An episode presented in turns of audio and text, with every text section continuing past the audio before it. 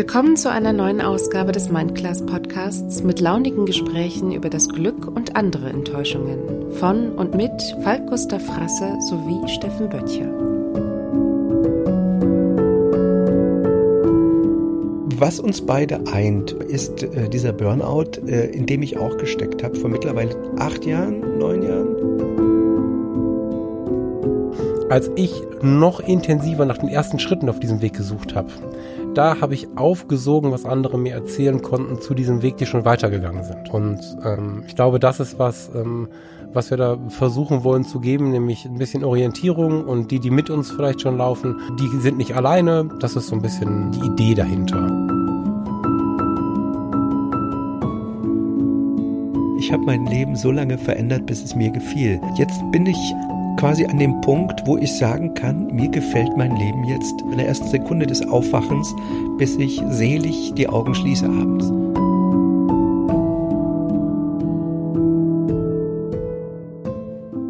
So, jetzt ist auch das Mikrofon an. Schönen guten Abend, lieber Steffen. Guten Abend, lieber Falk.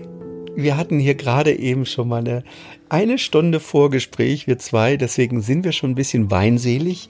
Ähm, und äh, ich habe mir eine, eine Scheurebe einge, eingegossen und zwar von Daniel Landerer. Daniel, es ist auf jeden Fall der Spitzenwein im Restaurant meiner Frau, den, den, den ich so dermaßen liebe. Ich weiß nicht, den habe ich wahrscheinlich irgendwann mal getrunken, als schönes Wetter war und seitdem will ich den immer wieder. Ich habe keine Ahnung von Wein, aber Daher wird der Wind. den mag ich. Ich habe gerade fünfmal gefragt, was der Steffen da trinkt. Er wollte es mir nicht erklären, weil er es jetzt erklären wollte. Ja, jetzt habe ich das verstanden. Eine, eine Scheurebe. Ein, ein, einer der leckersten Weine, die ich in meinem Leben jemals getrunken habe. Und ich bin kein Weintrinker so richtig.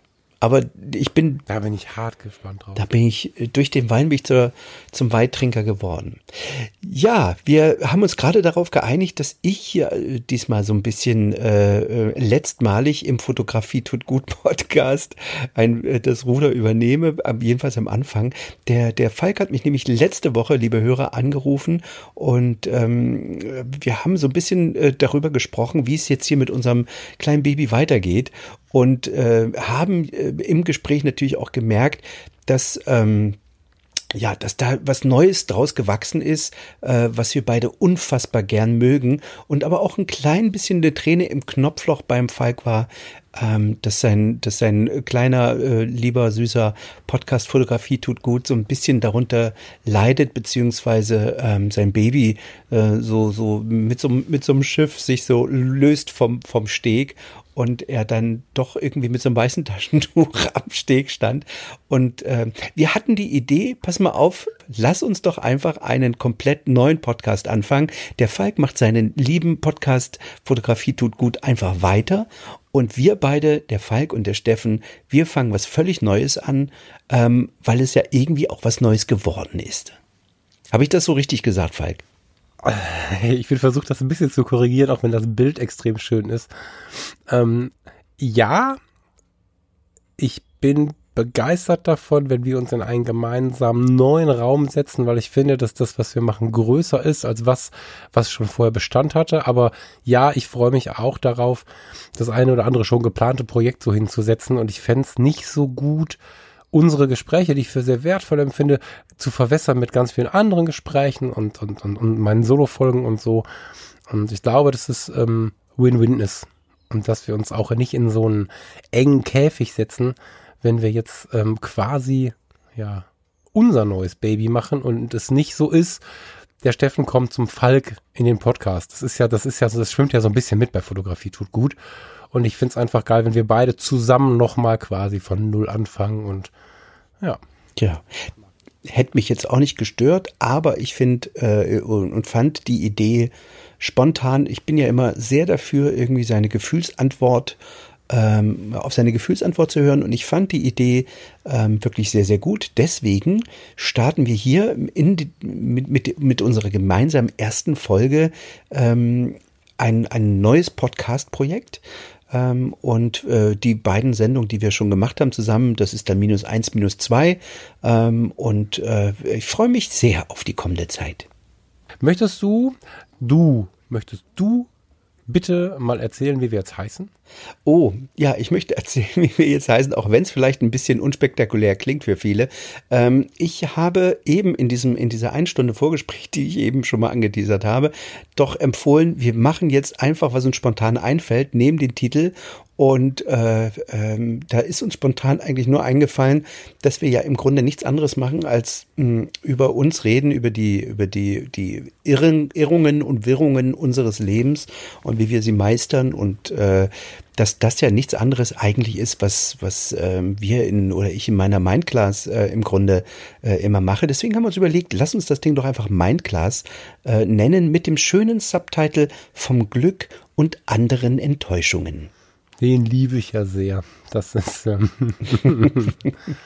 auch wenn, auch wenn man jetzt das Gefühl hat, dass diesmal der, der Falk beim Steffen irgendwie einen, einen Tritt in die Mindclass, so ist es wirklich nicht. Ähm, das hatte jetzt ganz viele Gründe und ähm, äh, ich bin, ich glaube, du bist da, du, du hast da keinen Schmerz mit, Falk, oder? Nein, ich bin da total cool mit. Ich bin da total cool mit. Es gibt die Fotologen, ich äh, habe Fotografie tut gut und Steffen, ähm, wenn es denn dann so wäre, es wird immer Menschen geben. Es gab auch diese Kommentare jetzt. Ne? Ähm, ich glaube, wer uns zuhört, wir sind beide super, super intensiv darauf bedacht, dass wir authentisch sind, dass wir ehrlich miteinander sprechen und wenn wir anfangen, tief zu werden in unseren Telefonaten, werde ich oft ermahnt, nein, nein, nein, lass uns einen Podcast sprechen. Also ich glaube nicht, dass wir die sind, die jetzt hier nur nach der harten Verkaufsmasche äh, und nach irgendeiner Eifersuchtsgeschichte denken, ähm, jetzt hast du zu oft du gesagt oder so. Das ist alles, ähm, nee, ich bin da ganz entspannt. Nein. Also, worum soll es in unserem Podcast gehen, für die, die jetzt vielleicht in der ersten Sendung dabei sind?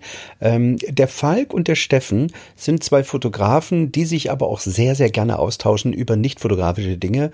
Wir haben in unserem Leben äh, einige große und kleine Veränderungen vorgenommen ähm, die uns dahin gebracht haben, wo wir jetzt sind. Nämlich wir sind jetzt momentan sehr viel glücklichere Menschen, als wir das noch vor zehn Jahren waren. Mhm. Und in diesem kleinen Podcast-Projekt soll es darum gehen, ähm, wie, wie wir das gemacht haben. Und äh, wir nehmen euch so ein bisschen mit auf die Reise und erzählen ein bisschen von unseren Erfahrungen und natürlich auch, äh, dass wir permanent dazulernen und was wir ähm, ja jetzt jeden Tag immer aufs Neue irgendwie mit aufnehmen und ähm, wie wir, wie wir das Ganze handeln. Das Leben ist ja kein, kein also ich, ich habe früher immer gedacht, ich brauche mein Ziel das Leben ist kein Bausatz, ja. genau. Ich habe früher mal gedacht, ich bräuchte mein großes Ziel. Ähm, ich habe inzwischen gemerkt, ich brauche mein großes Warum, das schon. Ähm, das ist aber darf ruhig beweglich sein und vor allen Dingen brauche ich meinen Weg. Und der Weg eröffnet ja einfach so viel. Und ähm, ich glaube, dass wir beide, ob das im Alltag ganz alltags ähm, aktuelles ist, so was gestern passiert ist, oder auch Dinge, die vor zehn Jahren waren. Ich glaube, dass ähm, oder anders, als ich noch intensiver nach den ersten Schritten auf diesem Weg gesucht habe, da habe ich aufgesogen, was andere mir erzählen konnten zu diesem Weg, die schon weitergegangen sind. Und ähm, ich glaube, das ist was, ähm, was wir da versuchen wollen zu geben, nämlich ein bisschen Orientierung und die, die mit uns vielleicht schon laufen, äh, die sind nicht alleine. Das ist so ein bisschen die Idee dahinter. Es geht auch um Freiheit, würde ich behaupten, Steffen. Wir haben es jetzt nicht abgesprochen, was wir sagen. Haben beide keinen Zettel hier liegen. Ich ähm, widersprich mir, wenn du es anders siehst, aber ich glaube, es geht laut um, um den Gedanken Freiheit, auch Freiheit von Definitionen. Was muss man machen, was kann man machen, was darf ich nicht machen? Das sind alles so Dinge, die ich mir gut vorstellen kann, ähm, die ich immer wieder aufzubrechen weiß und du, glaube ich, auch. Und dieses Aufbrechen von, von Gedanken und von festen Gedankenströmen ist ja was, was wirklich sehr wertvoll ist.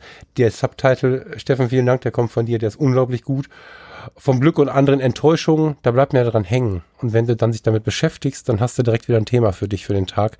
Und genau so soll es laufen. Und ähm, ich glaube, dass wir uns hier auch gegenseitig eine ganze Menge geben wollen und können. Hm. Also geht es nicht nur darum, eine Geschichte zu erzählen und nachher irgendwas zu verkaufen, sondern es geht ja auch in weiten Teilen darum, dass, dass äh, du und ich bestimmt was mitnehmen davon. Und da freue ich mich wahnsinnig drauf. Ich mich erst. Ähm, Falk, magst du vielleicht für die, die jetzt frisch dazugekommen sind und uns jetzt nun das erste Mal hören, ein bisschen darüber erzählen, äh, was du früher gemacht hast und äh, wo du jetzt, was du jetzt machst, wo du jetzt gelandet bist? Hm. Hm, frag zwischen, lieber Steffen, damit ich jetzt nicht eine Stunde Monolog führe. Ich versuche es kurz zu fassen.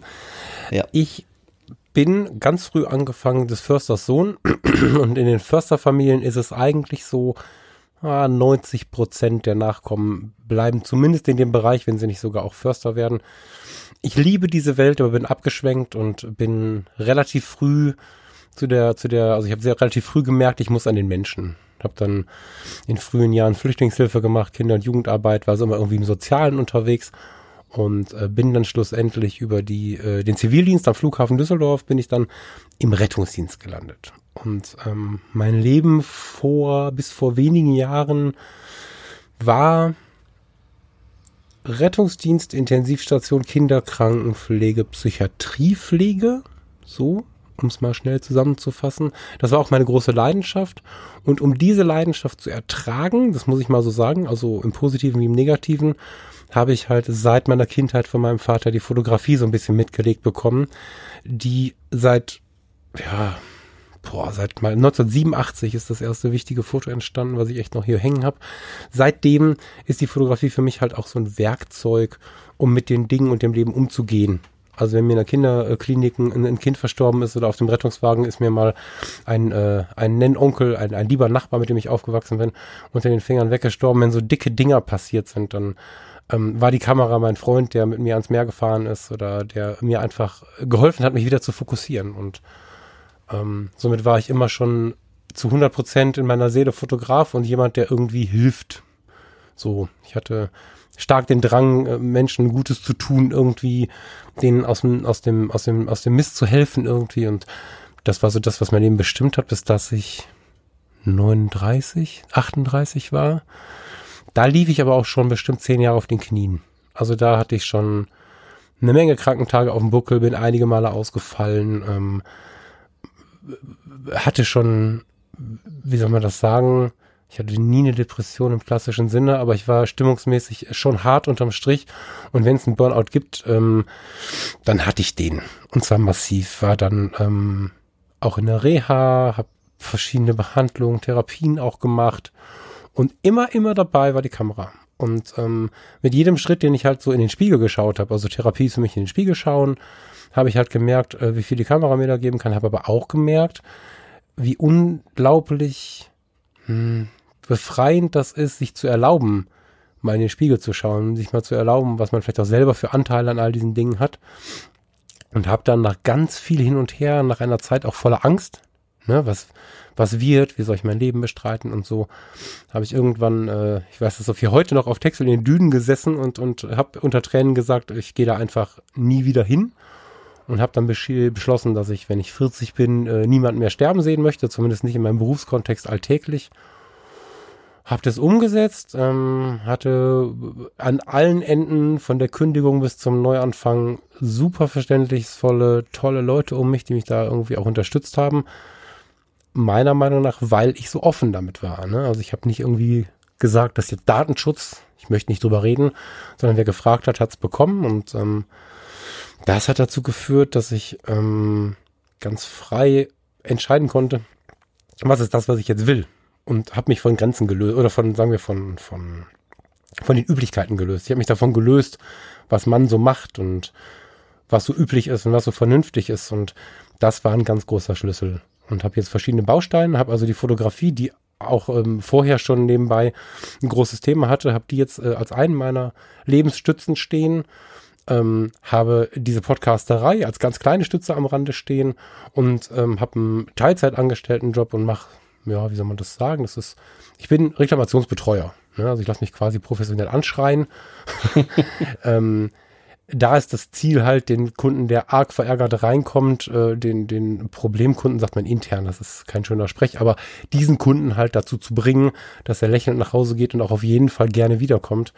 Und im Vergleich zu der Belastung im Rettungsdienst ist es halt ein schöner Job.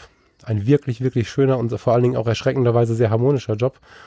Und in dieser Kombination bin ich heute tatsächlich extrem glücklich und das werden wir in vielen Episoden sicherlich noch besprechen, wie das kommt, weil das lässt sich jetzt nicht, und ich gucke gerade drauf, sieben Minuten zusammenfassen. Da gibt es ganz, ganz viele kleine Bausteine, Sichtweisen, vor allen Dingen Sichtweisen, ähm, die dazu geführt haben, dass mich das glücklich gemacht hat. Dass das Glück auch also dass ich es jetzt geschafft habe, mein Glück für mich auch frei zu definieren. Ja, es ist, ähm, also wir beide zum Beispiel, du hast mir vor, ist das schon eine Woche her, du hast einen Satz gesagt, ähm, ich habe die Zeit meines Lebens, hast du gesagt. Mhm. Ich habe nicht abgesprochen, ob ich sagen darf, aber ja klar. den Satz hast du zu mir gesagt und ähm, sowas sage ich von mir auch gerade. Und dennoch stehen wir äh, irgendwie in ganz unterschiedlichen Welten. Und das macht es halt vor allen Dingen aus, ne? dass es jeder anders definiert. Was macht jetzt glücklich? Hm. Und ähm, ja, da müssen wir einfach äh, drüber sprechen und, und, und, und, uns jetzt mit jedem, der da zuhören mag, wenn du zuhören magst, ähm, uns zusammensetzen quasi und, und wenn wir sprechen, dann wissen wir ja, dass da andere mit dabei sitzen. Und ich hoffe, dass ähm, wir am Ende da alle mit was ganz Positivem rausgehen. Das ähm, ja. wäre mein Versuch, mich zusammenzufassen. Hast du eine Frage? ich finde es super schwer, sich nee, nee, vorzustellen. Such, ähm, Hilf mir. Ähm, ich, äh, was uns beide eint, und das ähm, wissen vielleicht ein paar vielleicht schon, die mich kennen äh, und dich kennen, äh, jetzt zugehört haben, ist äh, dieser Burnout, äh, in dem ich auch gesteckt habe, vor mittlerweile acht Jahren, neun Jahren. Ähm, bei mir ich versuche das jetzt auch mal in sieben Minuten abzureißen. Ich bin in der, in der damaligen DDR geboren, 1989 mit der Wende nach Hamburg äh, gegangen, relativ früh, bin, bin in Hamburg äh, angekommen, als nichts nutz, kann man so sagen, habe im, im Hafen Kisten geschleppt, äh, in Ölfirmen Fässer abgefüllt, am Anfang Hilfsjobs gemacht, um mich über irgendwie über Wasser zu halten, weil es gerade in der ersten Zeit überhaupt keine Chance gab irgendwie äh, und keine Möglichkeit gab, sein sein sein gelerntes, also ich habe ja Chemiefacharbeiter gelernt, irgendwann ursprünglich. Ähm, das war alles noch nicht anerkannt und äh, ich habe wirklich so ein Jahr richtig oder ein, zwei Jahre so richtig hart äh, geknechtet im Hafen. Und diese Zeit ist bis heute für mich, äh, lässt mich jeden Tag dankbar sein, ähm, weil, weil ich äh, immer noch den Geruch in der Nase habe, wenn ich den Spind aufmache und diesen, diesen Blaumann vor mir habe, äh, den, den, der immer noch klamm vom Schweiß vom Vorabend war, in den Blaumann rein bin und weitergeknechtet habe. Ich habe da dermaßen geschuftet, ähm, das macht mich heute so unfassbar dankbar. Ich habe dann ähm, umgeschult bin in einer Werbeagentur gelandet äh, und habe dort im Grunde angefangen als äh, Kopierer, Kaffeekocher, also auch wieder so ein, so ein äh, Hilfsjob. Aber ich, ich mochte die Werbung, ich wollte da immer rein, ich fand das wahnsinnig spannend. Und weil ich da so wenig verdient habe, habe ich abends äh, mich als, als Barpianist verdingt und ähm, habe äh, ja Klavier gespielt und in vielen ähm, ja, Bands dann später äh, irgendwie immer parallel ähm, Musik gemacht. Und ähm, in der Werbeagentur bin ich dann sehr lange geblieben, ich glaube acht, neun Jahre. Zum Schluss war ich da äh, Key Account. Also äh, das ist ja das Schöne an der Werbung, dass du, dass du äh, eigentlich nichts gelernt haben musst. Du brauchst gute Ideen mhm. ähm, und bin dann als Key Account ähm, am Ende rausgegangen dort, ähm, ein paar erfolgreiche Kampagnen gemacht, wie ich finde, die, die bis heute äh, sich an sich noch viel erinnern. Also eine ähm, ist, Mann ist der Dickmann, Mann ist der Dickmann, den kennen, den Spot kennen wahrscheinlich die meisten. Ähm, da mhm. haben wir, da habe ich maßgeblich mitgearbeitet. Dann äh, danach habe ich mich selbstständig gemacht, 2001 und äh, eher so als ja, Marketingberatung, Grafik, Webdesign, Krams und ähm, dann kam mit zwei, ja, 2009, 2010 bei mir auch der dicke Burnout, also die, die, die Warum-Frage, die sich bei mir nicht beantworten ließ. Und ähm, eben hast du das so ein bisschen, ähm, Falk, auseinanderdividiert. Du hast gesagt, ähm, äh, es war keine Depression, eigentlich ist ein Burnout ist eine Depression. Ähm, es wird nur Burnout genannt, weil letztlich ist man ja nicht wirklich überarbeitet, sondern ähm, man, man ist deprimiert, weil man kein Warum findet. In der Diskus in der, in der Diagnose hast du völlig recht, ja, ja. Ich wollte, ich wollte es ein bisschen trennen, weil die Depression ja oftmals so verstanden wird, dass sie wirklich mit einer extrem lange Fläche vorhanden ist. Also ich habe versucht, die Zeit auseinander zu dividieren, aber du hast recht. Der, der Burnout ist eine Depression, ja. Und äh, aber man, man scheut sich natürlich immer davor, dieses Wort in den Mund zu nehmen und sagt, ich bin doch nicht depressiv. Aber letztlich ist es das. Man mhm. ist unfassbar traurig, so traurig, dass man, äh, dass es sich körperlich bemerkbar macht. Auch bei mir war das damals der Fall. Und ich habe äh, ähm, keine, ähm, keine, ja, ich war selbstständig, ich habe keinen Arbeitgeber gehabt, der sozusagen mich weiterfinanziert äh, und äh, Krankheit äh, irgendwie, ich konnte nicht krank werden sozusagen, sondern musste weiterarbeiten. Und ähm, was ich aber nicht konnte, habe dann eine, eine ja, damals mit meiner Frau eine fast Pleite hingelegt. Wir, wir haben uns wirklich über, über den Tag gerettet, über die Woche gerettet, über den Monat gerettet, ähm, alles Mögliche verkauft, was ich an Musikinstrumenten hatte. Das hat uns irgendwie ein, zwei Jahre irgendwie über Wasser gehalten. Wir haben wirklich bis zum Schluss ähm, ging es uns finanziell wirklich, waren wir on the edge.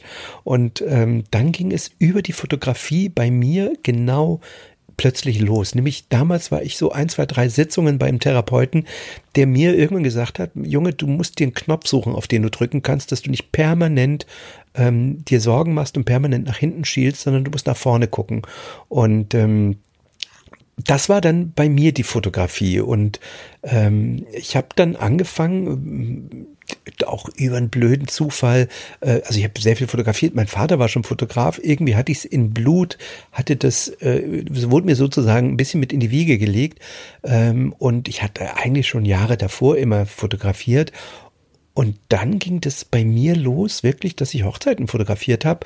Und äh, aber so, mhm. so wahnsinnig schnell und viel, dass ich von 0 auf 30 Hochzeiten im Jahr, dann auf 43 im zweiten Jahr und knapp 50 im dritten Jahr äh, schon fast wieder im nächsten Burnout raste, äh, um dann wieder abzubremsen.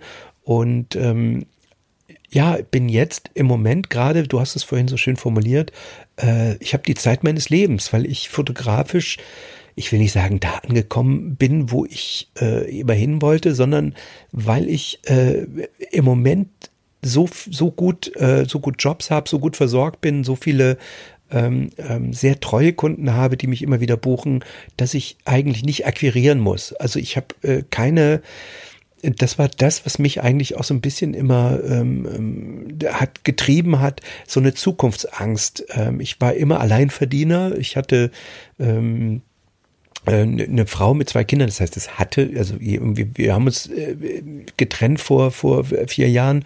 Ähm, und äh, da kommen wir auch schon zum, zum, zum Titel der Sendung jetzt nach.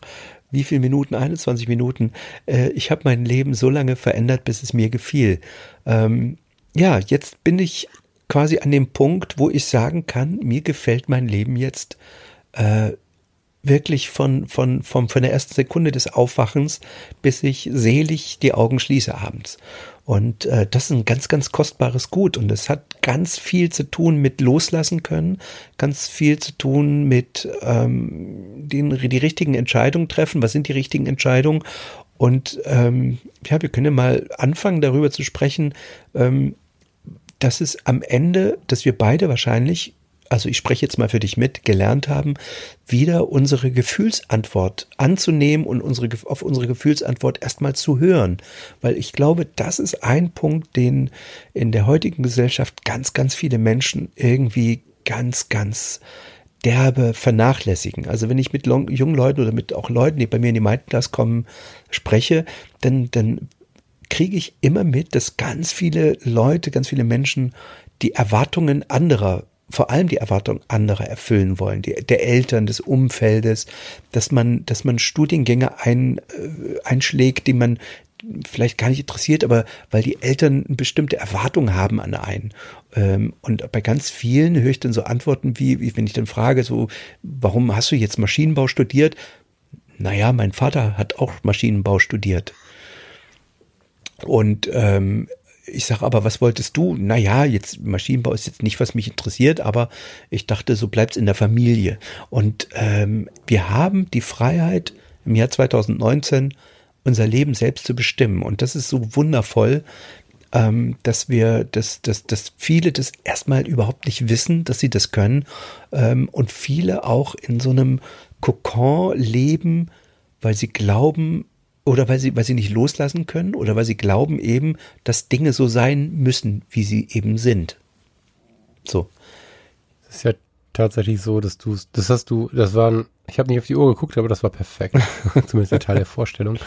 Ähm, Äh, genau auf den Punkt. Ich finde es immer wieder erschreckend, erstens retrospektiv bei mir zu sehen, wie es geballt war, aber auch, wie es mir immer mal wieder passiert. Also ich kann mich wahrscheinlich von nichts, ähm, was wir so erzählen, freisprechen, weil es immer mal wieder so in, in den Nuancen alles zurückkommt und es einem dann noch wieder auch selbst passiert, zumindest geht's mir so. Aber im Großen und Ganzen erschrecke ich mich immer wieder, wie sehr man dann im Gespräch, ich dann im Gespräch äh, manchmal Leute da so rausbrechen muss. Also wenn sich jemand für das Thema interessiert und ob man jetzt bei einem Bier zusammensitzt oder bei einem Kaffee und versucht, dem Gegenüber, wenn ich versuche meinem Gegenüber, wenn es das interessiert, zu erklären, was ist denn dein Gefühl dazu? Was möchtest du gerade? Wonach fühlst du dich? Dann gibt es Leute, das sind gar nicht so wenige, die dann etwas erschrocken gucken und ähm, das erste Mal wirklich seit langem darüber nachdenken, ja, okay, hm, das ist erlaubt. Also es gibt immer noch, obwohl ja so viel Persönlichkeitsentwicklung, ähm, äh, äh, Think Free, was auch immer in den, in den Medien ist, gibt es so viele Leute, die, die das gar nicht bedenken, weil man muss ja bleiben, äh, sehen, wo man bleibt, ähm, hast ja Familie, hast ja Verwandtschaft, hast ja Eltern, die was von einem erwarten und so. Das ist immer wieder spannend zu beobachten, wie sehr dann doch dieser Kokon, hast du es gerade genannt, ne? Hm. Wie eng umschlossen der teilweise und wie fest der teilweise ist. Eine der Sätze, der mich damals bei meinem Therapeuten so unfassbar getriggert hat, war der Satz, was würdest du tun in deinem Leben, wenn du wüsstest, du könntest nicht scheitern? Mhm. Und der hat bei mir so unfassbar viel ähm, Power freigesetzt, weil ich das erste Mal darüber nachgedacht habe, wie schlimm ist denn das Scheitern? Ich bin ja eigentlich in dem Moment mitten im Burnout nach zwei Jahren alle Instrumente verkauft und nichts mehr auf dem Konto und bin ich ja schon gescheitert. Eigentlich tiefer kann es nicht mehr gehen. Ähm, es war für mich der perfekte Moment, irgendwas Neues anzufangen. Ich vergleiche das immer ganz gerne mit, äh, mit so einer Geschichte, ähm, aus, dem, aus dem Death Valley. Death Valley sagt dir was, ne? USA. Der, der lebensfeindlichste Ort im Grunde ja, der, der, auf der ganzen Erde. Ähm, ist heiß, kein, es regnet nicht, ist, da wächst nichts. Darum heißt es das Death Valley. Und es gab irgendwann, ich glaube, in den 80ern mal so eine Wetteranomalie. Ähm, da hat es plötzlich geregnet im Death Valley. Nach vielen hundert Jahren irgendwie oder nach 100, keine Ahnung.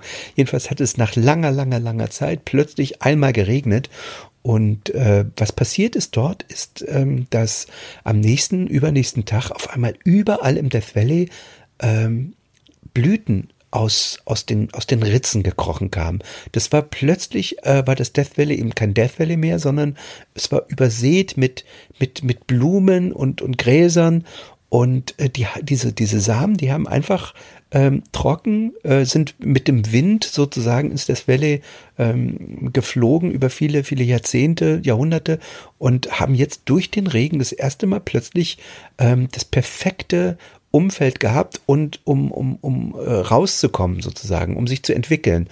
Und ich sage immer, dieses Burnout, dieser Burnout war für mich dieser Regen des Death Valleys. Weißt du, was ich meine? Ja, total. Ja. Also hätte ich diesen Burnout nicht gehabt, hätte ich, glaube ich, nicht den, also dieses Scheitern, ne, hätte ich diesen Mut niemals gehabt, den Weg zu gehen, den ich jetzt gehe. Mit jedem neuen Scheitern habe ich weniger Angst vor dem Scheitern. Und das ist, glaube ich, eine der, der, der Schlüsseldinge bei mir, ähm, die, die, die, die, die, die, von denen ich sagen kann, dass es mir am meisten, meisten weitergebracht hat, war von einmal wieder ganz unten zu sein, wieder bei Null anfangen zu müssen oder bei weniger als Null, weil es gar nicht anders ging. Also ich bin nicht der Typ, der sich dann hängen lässt, sondern der nach vorne guckt und weitermacht. Und ähm, ich glaube, dass ganz viele Menschen einfach auch wahnsinnig blockiert sind, ähm, weil sie Angst davor haben zu scheitern. Es gibt diesen wunderbare, äh, diese wunderbaren äh, YouTube-Kanal ähm, Scheitern für Anfänger von meiner mhm. lieben Kollegin Maggie Herker. Da war ich in der ersten Sendung zu Gast, da haben wir ganz viel über dieses Thema Scheitern gesprochen. Äh, das schon mal als Empfehlung, YouTube-Channel Scheitern. Ja. Ja, Scheitern für Anfänger mit Maggie Herker. Unbedingt können wir in die Shownotes mal unten reinpacken, unbedingt abonnieren, unbedingt reingucken. Ähm, und für mich war das im Grunde äh, der Startschuss zu sagen, Alter, ich habe eh nichts zu verlieren, dann gehe ich jetzt, ich kann ja nur in eine Richtung gehen. Ich habe ähm, vor, wenig, äh, vor wenigen Tagen mit einem guten Freund gesprochen und der sagte zu mir, puh, ich glaube, ich brauche mal eine Therapie, eine Reha irgend so ein Zeug, was du auch gebraucht hast. also er bezog sich auf mich. Ähm, mit dem Gedanken, dass er diesen Job nicht mehr machen möchte. Ganz anderes ja. Thema, Management hat nichts mit, mit Pflege und so zu tun, aber dennoch.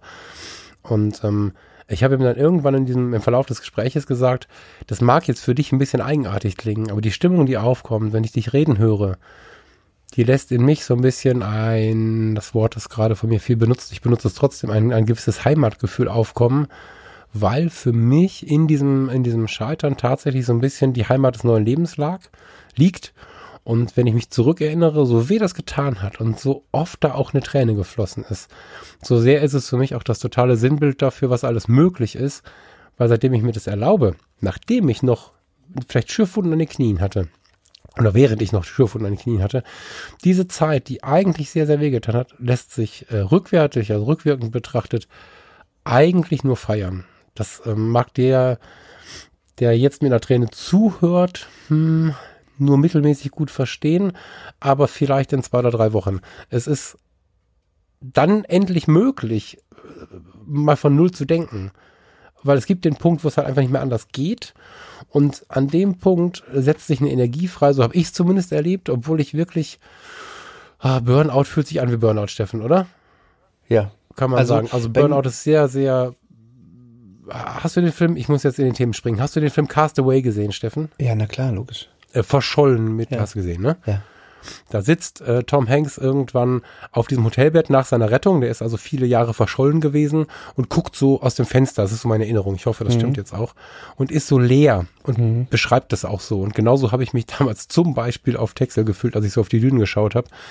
Du hast keine Energie mehr und wenn du dir dann aber erlaubt hast, auszusprechen, ich mache das nicht mehr, so war es bei mir, mhm. ich mache das nicht mehr, hatte ich plötzlich so ein geborgenes Gefühl, es war so eine, so eine ganz große Last weg. Und nachdem ich gemerkt habe, okay, mir passiert nichts mehr, ich musste es nicht mehr machen, was ich nicht mehr machen wollte, da kam dann, obwohl ich echt wenig Energie hatte, ein Power in mir hoch, mich zu bewegen, was anderes zu tun, das war vorher, da war vorher nichts dran zu denken. Und ich habe in diesem Gespräch zu, mit meinem Kumpel gesagt, dass ich glaube, dass er auch in einem Jahr auf zwei positiv darauf zurückblickt, hm. dass es jetzt so weh tut. Und dann, dann, auch das weiß ich jetzt nun von dir und von mir, der Mut der Veränderung, zu sagen, okay, ich habe jetzt zwar, also bei mir war es so, ne, ich habe jetzt zwar 20 Jahre oder so an, an einer Karriere gearbeitet, die kann ich doch jetzt nicht hinwerfen. Also ich war ja jetzt im, im Marketing, ich habe mir ähm, ein, ein unglaubliches Portfolio an Kunden aufgebaut, äh, die mich immer wieder bucht, gebucht haben und äh, denen jetzt plötzlich sagen zu müssen oder sagen zu können, nee, mache ich nicht mehr. Genau. Ich möchte den Job jetzt nicht haben. Es tut mir leid, ich mache das nicht mehr. Ähm, das war auf der einen Seite hart, auf der anderen Seite unfassbar befreiend, ähm, weil, weil also es haben natürlich ganz viele nicht verstanden. Das, das sind wir wieder mit, mit in dieser Erwartungshaltung und, und der Gefühlsantwort, von der wir vorhin gesprochen haben. Ganz viele in meinem Umfeld haben gesagt, Alter, du hast dir so eine Karriere aufgebaut, du hast dir so einen Status aufgebaut da in diesem, in dieser Branche und äh, die Kunden fressen dir aus der Hand. Du hast eine Vielfliegerkarte. Ich bin wirklich damals viel auch nach China geflogen und habe Verpackungsdesign gemacht für ähm, für Commodore, ich habe äh, für Maxfield, für Verona Pot gearbeitet. Ich habe also eigentlich das, wofür, wofür jeder, glaube ich, junge Mensch, der ins Design will, brennt und wo der hin will, hatte ich irgendwie. Und ich habe festgestellt, äh, dass es dass es mich immer mehr frustrierte, dass es immer mehr alles eine Verlogenheit war in diesem ganzen Business. Ähnlich, du weißt, es gibt ein Buch von äh, 3990 heißt das. Ähm, äh, wie der Schriftsteller Frédéric Bébégère, ich hoffe, ich spreche es richtig aus, ein, auch in die Shownotes packen, ist ein Pflichtbuch für alle, die jetzt in die Werbung gehen. Ähm, ein, ein, die Verfilmung ist Grotte, aber das Buch ist toll. Ähm, und so habe ich mich gefühlt. Ich habe ich hab es satt gehabt, ich konnte nicht mehr, ich habe Panikattacken bei jedem, bei jedem Anruf gehabt und äh, ich habe so dermaßen, äh, ich war so dermaßen befreit dann zu sagen, nein, ich mache es nicht mehr, nein, ich brauche das Budget nicht, ich brauche jetzt, das waren teilweise Jobs, die über drei Monate gingen, die, wo ich gut Geld verdienen hätte können und sowas. aber ich habe es nicht mehr machen können und ähm, weil, weil ich bis heute übrigens, das ist, äh, ich weiß nicht, wie das bei dir bei dir ist, ob dich ähm, Dinge noch so antriggern. Ich habe zum Beispiel, kann ich bis heute Illustrator, Adobe Illustrator nicht aufmachen, ohne Herzklopfen zu kriegen. Wie geht's dir da? Hast du, wenn du einen Krankenwagen siehst, auch noch so Beklemmung? Mm, nee, beim Rettungswagen spannenderweise nicht oder Krankenwagen spannenderweise nicht. Da ist es sogar so, dass ich gern, also wenn die Kollegen, die erkennen mich halt bis heute, ne, wenn der Löschzug mal vorbeifährt und ich bin dann in meiner Stadt, dann winken sie mal oder, oder rufen mal was durch die Anlage oder so.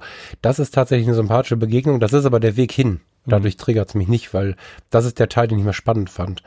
Ähm, was mich am Ende tatsächlich dann aussteigen hat lassen, war, dass ich mit vielen, vielen unter 30-jährigen Mädels im Sinne einer onkologischen Gynäkologie zu tun hatte, die dann mich mit den Wochen teilweise kennengelernt haben. Wir haben uns inzwischen äh, im Krankenhaus dann, nicht im Rettungsdienst, im Krankenhaus mit Vornamen angesprochen und ähm, der schlussendliche Entschluss äh, uferte oder kam aus einem Tag, an dem sich ähm, drei Frauen unter 30 quasi von mir verabschiedet haben mit den Worten, wenn du aus dem Urlaub kommst, sind wir wahrscheinlich nicht mehr da. Danke, dass du so nett zu uns warst. Und hm. ähm, da kriege ich jetzt zum Beispiel gerade eine ganz harte Gänsehaut und die geht mir über den ganzen Körper. Diese Themen um Versterben, Krebs, das ist was, was mich bis heute fertig macht. Ähm, immer wieder typisch. Ich habe es gerade in der Vorstellung vergessen. Einer meiner größten äh, Lebensbausteine ist auch eine eigene Krebserkrankung. Also die spielt da bestimmt auch mit rein. Ich hatte ähm, einen derben Ausfall auch mit dem eigenen Krebs, mit Bestrahlung und allem drum und dran. Ähm, aber ich glaube, der größte Schmerz ist gar nicht aus der Eigenerfahrung, sondern aus dem, was ich so ja, am Rande im Rettungsdienst, aber vor allen Dingen dann nachher im Krankenhaus mitbekommen habe. Ähm, das macht mir bis heute tatsächlich noch richtig Probleme. Ähm, na, Problem ist ein großes Wort. Nein. Ich spüre, dass es, äh, dass es was mit mir macht. So. Finde ich aber offen gestanden so als Leuchtfeuer auch ganz gut. Also ich, ich finde immer, äh, du hast gerade gesagt, einen Satz, äh, hast gerade gesagt, du hast einen Satz, den äh, dein Therapeut gesagt hat, der dir was gebracht hat. Mir, also für mich Gold war der Satz, Gefühle sind nie falsch. Wenn du was fühlst, musst du es aussprechen oder zumindest für dich annehmen, weil es kann eine Entscheidung falsch sein und selbst da können wir lange darüber diskutieren. Aber Gefühle sind einfach erstmal da. Die musst du annehmen. Hm. Irgendwoher kommen die. Darüber kann man dann äh, überlegen, was man jetzt macht und so. Aber das Gefühl an sich ist erstmal kein Fehler. Und ähm, dadurch habe ich mich dann noch mal ein bisschen mehr mit Gefühlen, Emotionen, Emotionsregungen und dann auch äh, Triggern und so auseinandergesetzt. Und ich bin froh, wenn ich da noch mal dran erinnert werde. Einfach auch, weil ich dadurch das Leben im Umkehrschluss auch noch mal mehr genießen kann. Also mich führt dieser kleine Schmerz, den ich gerade wieder hatte, diese Erinnerung, führt mich auch wiederum auf der anderen Seite zu mehr Unbeschwertheit und Zufriedenheit. Ja. Das ist so, so was. Ähm, ja, aber ich weiß genau, was du meinst. Also auf den Rettungswagen bezogen habe ich einen sehr guten Kollegen, den habe ich damals, als ich Teamleiter im Krankenhaus war, habe ich mir sehr viel Mühe gegeben, dass der zu uns ins Team kommt. Der war ähm, Rettungsassistent äh, bei dem ersten Rettungswagen, der auf der Love Parade in Duisburg hm. am Unfallort ja. ankam. Und der stand sehr lange als Familienvater von gleich, also ebenso alten Kindern, wie da dann verstorben sind, stand er mit drei Leuten zwischen, ich glaube, zwölf Leichen und den Angehörigen, die an ihnen gezerrt haben, jetzt hilf doch mal, jetzt hilf doch mal. Und es kamen erstmal keine anderen Rettungskräfte. Und wenn ich, jetzt kriege wieder eine Gänsehaut, wenn ich mit dem im Krankenhaus aus Versehen, weil ich was mit ihm besprechen wollte oder so Richtung, Richtung Rettungswagenanfahrt oder so gegangen bin und ich habe nicht drüber nachgedacht, dem ist die Gesichtsfarbe weggegangen, wenn der den Statusklick gehört hat vom Funkgerät oder so. Mhm. Also wenn der so ein, was man ja schon mal aus den Funkgeräten hört, wenn der das hört, dann muss er sich hinsetzen und dann ist er für den Tag auch Schrott. Das wird sowas sein, hab, wie du es gerade beschrieben hast mit ja, deinem Illustrator. Ich habe eine unglaubliche, also ich meine, erstmal kommt man sich natürlich peinlich klein vor äh, mit, mit Illustrator gegen solche Geschichten, die du da erzählst. Ähm, ich wollte nicht betteln, Steffen. nein, nein, das nein, ist, weiß ich doch. Ähm, aber ich habe eine unfassbare Hochachtung äh, vor solchen Menschen wie, wie, wie dir oder deinem Kollegen, ähm, die in solchen Situationen helfen, klaren Kopf behalten, weil ich so ehrlicherweise so empathisch bin. Ich, also wir können jetzt mal drüber reden, seit meinem Burnout fange ich in Filmen an zu heulen. Also das war früher nicht ja, so. Ich auch. Ne? Ich äh, ja. war, war Mr. Eis. Also ich war cooler, cooler als Eis. Ich war äh, hm. eine ganze Phase in meinem Leben Hardcore ähm, Single, kann man so sagen, äh, mit allem, mhm. was dazugehört. Und vielleicht war ich auch äh, Ende 20, Anfang 30 ein mächtiges Arschloch. Ähm, aber mhm. ich bin durch, durch, durch diese ganze, durch diese, durch meine Kinder natürlich und durch diese Phase des Burnouts wahnsinnig demütig geworden und bin wahnsinnig empathisch geworden ähm, und äh, muss sagen, auch da ist dieser Burnout für mich ein unglaublicher Gewinn, ähm, dass ich äh, so viel Gefühle eben zulasse. Du hast eben den schönen Satz gesagt, äh, Gefühle sind nie falsch ähm, weil ich doch bei mir das vorher, vor dem Burnout, sehr blockiert hatte. Und äh, jetzt ähm, mich ganz viele kleine Dinge total triggern. Ähm, ich kann Berichte mittlerweile nicht sehen, nicht hören, in denen, in denen es um solche Themen geht. Ähm, teilweise, wenn ich, wenn ich eben solche Krebsgeschichten höre von, von Leuten, ähm, die selbst die ich nicht kenne, ähm, die eine Diagnose kriegen und dann wirklich auch innerhalb kürzester Zeit ähm, gehen, ähm, komm, treibt es mir die Tränen in den Augen und, und manchmal muss ich mich dann umdrehen und, und heule auf offener Straße. Also da ist bei mir doch über den Burnout schon eine ganze Menge irgendwie freigesetzt worden und ich könnte diesen Job, den du da gemacht hast, heute im Leben nicht machen. Und äh, äh das, das ginge bei mir gar nicht. Deswegen, ich habe eine wahnsinnige Hochachtung ähm, vor jedem, der da im, im, im Krankenwesen arbeitet. Ähm, und ich könnte noch nicht mal, ganz ehrlich, jemand krank ist, der mit einem gebrochenen Bein oder Arm im Bett liegt, noch, mal, noch nicht mal umbetten, weil ich Angst hätte, mhm. dem noch mehr weh zu tun. Weißt du, ähm, du bekommst, wenn du, also nein, ich fange mal, das muss ich gleich beantworten, aber äh, in dem Punkt geht's mir genauso. Ich freue mich gerade, ich, ich, ich finde, diese Dinge dürfen auch viel Humor bekommen, die wir gerade besprechen. Es gehört mhm. dazu, erlebt man im Krankenhaus auch immer wieder, ohne das nicht zu ertragen. Ich habe gerade kurz schmunzeln müssen, habe mir überlegt, wie es ist, wenn wir mal zusammen einen Film gucken. So ein, ähm, geht's mir ähnlich. Ähm, ich ich ähm, habe in jungen Jahren, gerade als das so losging, in den wilden Jahren, da hast du dann dein T-Shirt, wo Rettungsdienst drauf stand, von der Näherin enger nähen lassen, damit man deinen Buddy gesehen hat und so. Also mein Leben zu der Zeit war ähnlich, wie du es gerade beschrieben hast. Da hast du es halt krachen lassen und da warst du mehr in so einem, ah, in so einem wilden Heldenritus irgendwie unterwegs und da haben viele Leute so auf den Partys abends gefragt, oh, wie machst du das? Ich könnte den Job nicht machen. Das war schon ein regelmäßiger Satz. Und relativ schnell kam der Punkt, viel schneller als mir das lieb war, wo ich mich selbst tatsächlich gefragt habe, oje, wie gehst du denn jetzt mit all dem um, was du hier erlebst? Ähm, ich habe immer schon gemerkt, sehr früh, auch als ich nach außen noch echt cool war, dass mich das viel mehr mitnimmt als alle Kollegen und dass ich viel mehr über alles Mögliche nachdenke als die Kollegen. Und ich habe dann irgendwann sehr früh schon angefangen, ich musste sehr früh anfangen zu überlegen, was mache ich jetzt? Werde ich jetzt zu so einem harten Bär? Ich weiß nicht, wie viele Nein. Ähm, ich glaube, ein Großteil der zu Kollegen wird eher hart.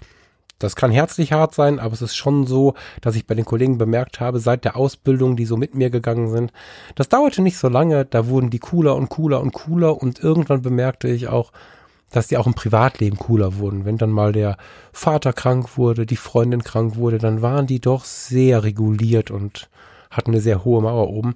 Und da habe ich sehr früh gesagt, das will ich nicht. Hm. Ich möchte weiter fühlen können, was da draußen passiert. Und das hat dazu geführt, dass ich mir das immer mehr erlaubt habe, was am Ende mich halt zerrissen hat. Ne? Also, wie gesagt, ich bin immer noch, ich bin wirklich froh, auch um die schweren Tage.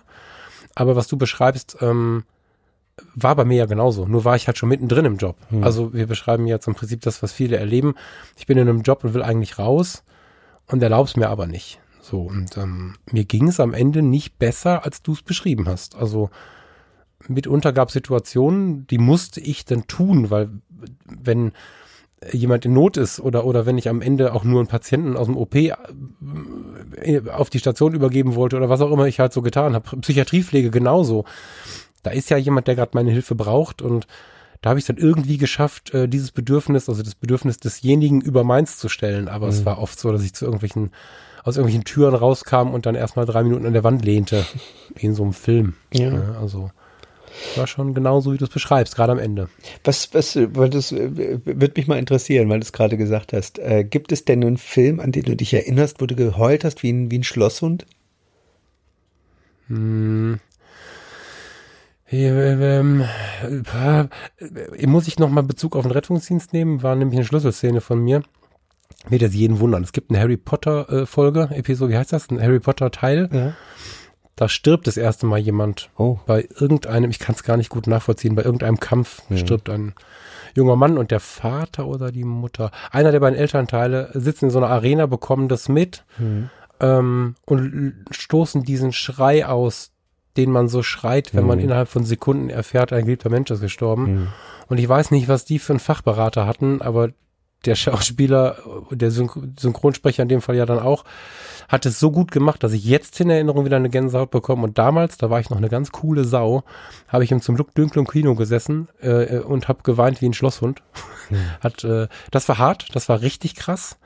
Aber du wolltest woanders hin, glaube ich. Ne? Da war ich jetzt wieder bei den nicht. Triggern. Nee, mich, mich, äh, Ähm, ich kann auch, ich gucke auch Frauen, also ich gucke so Roman, wie sagt man denn so, also Romanverfilmungen? I- ja, so, ja, aber auch so, man sagt, Frauenroman ist jetzt böse, weil, weil ich finde immer Frauen und, also diese Rolle Frauenmann wird immer viel zu viel unterteilt. Ich Hm. bin da nicht so ein Freund davon, so harte Grenzen zu ziehen. Ich bin der, der auch äh, gerne Eat, Pray, Love zum achten Mal sieht und, und solche Dinge. Also, ne, das, Ja. und auch bei solchen Filmen kann ich, kann ich weinen.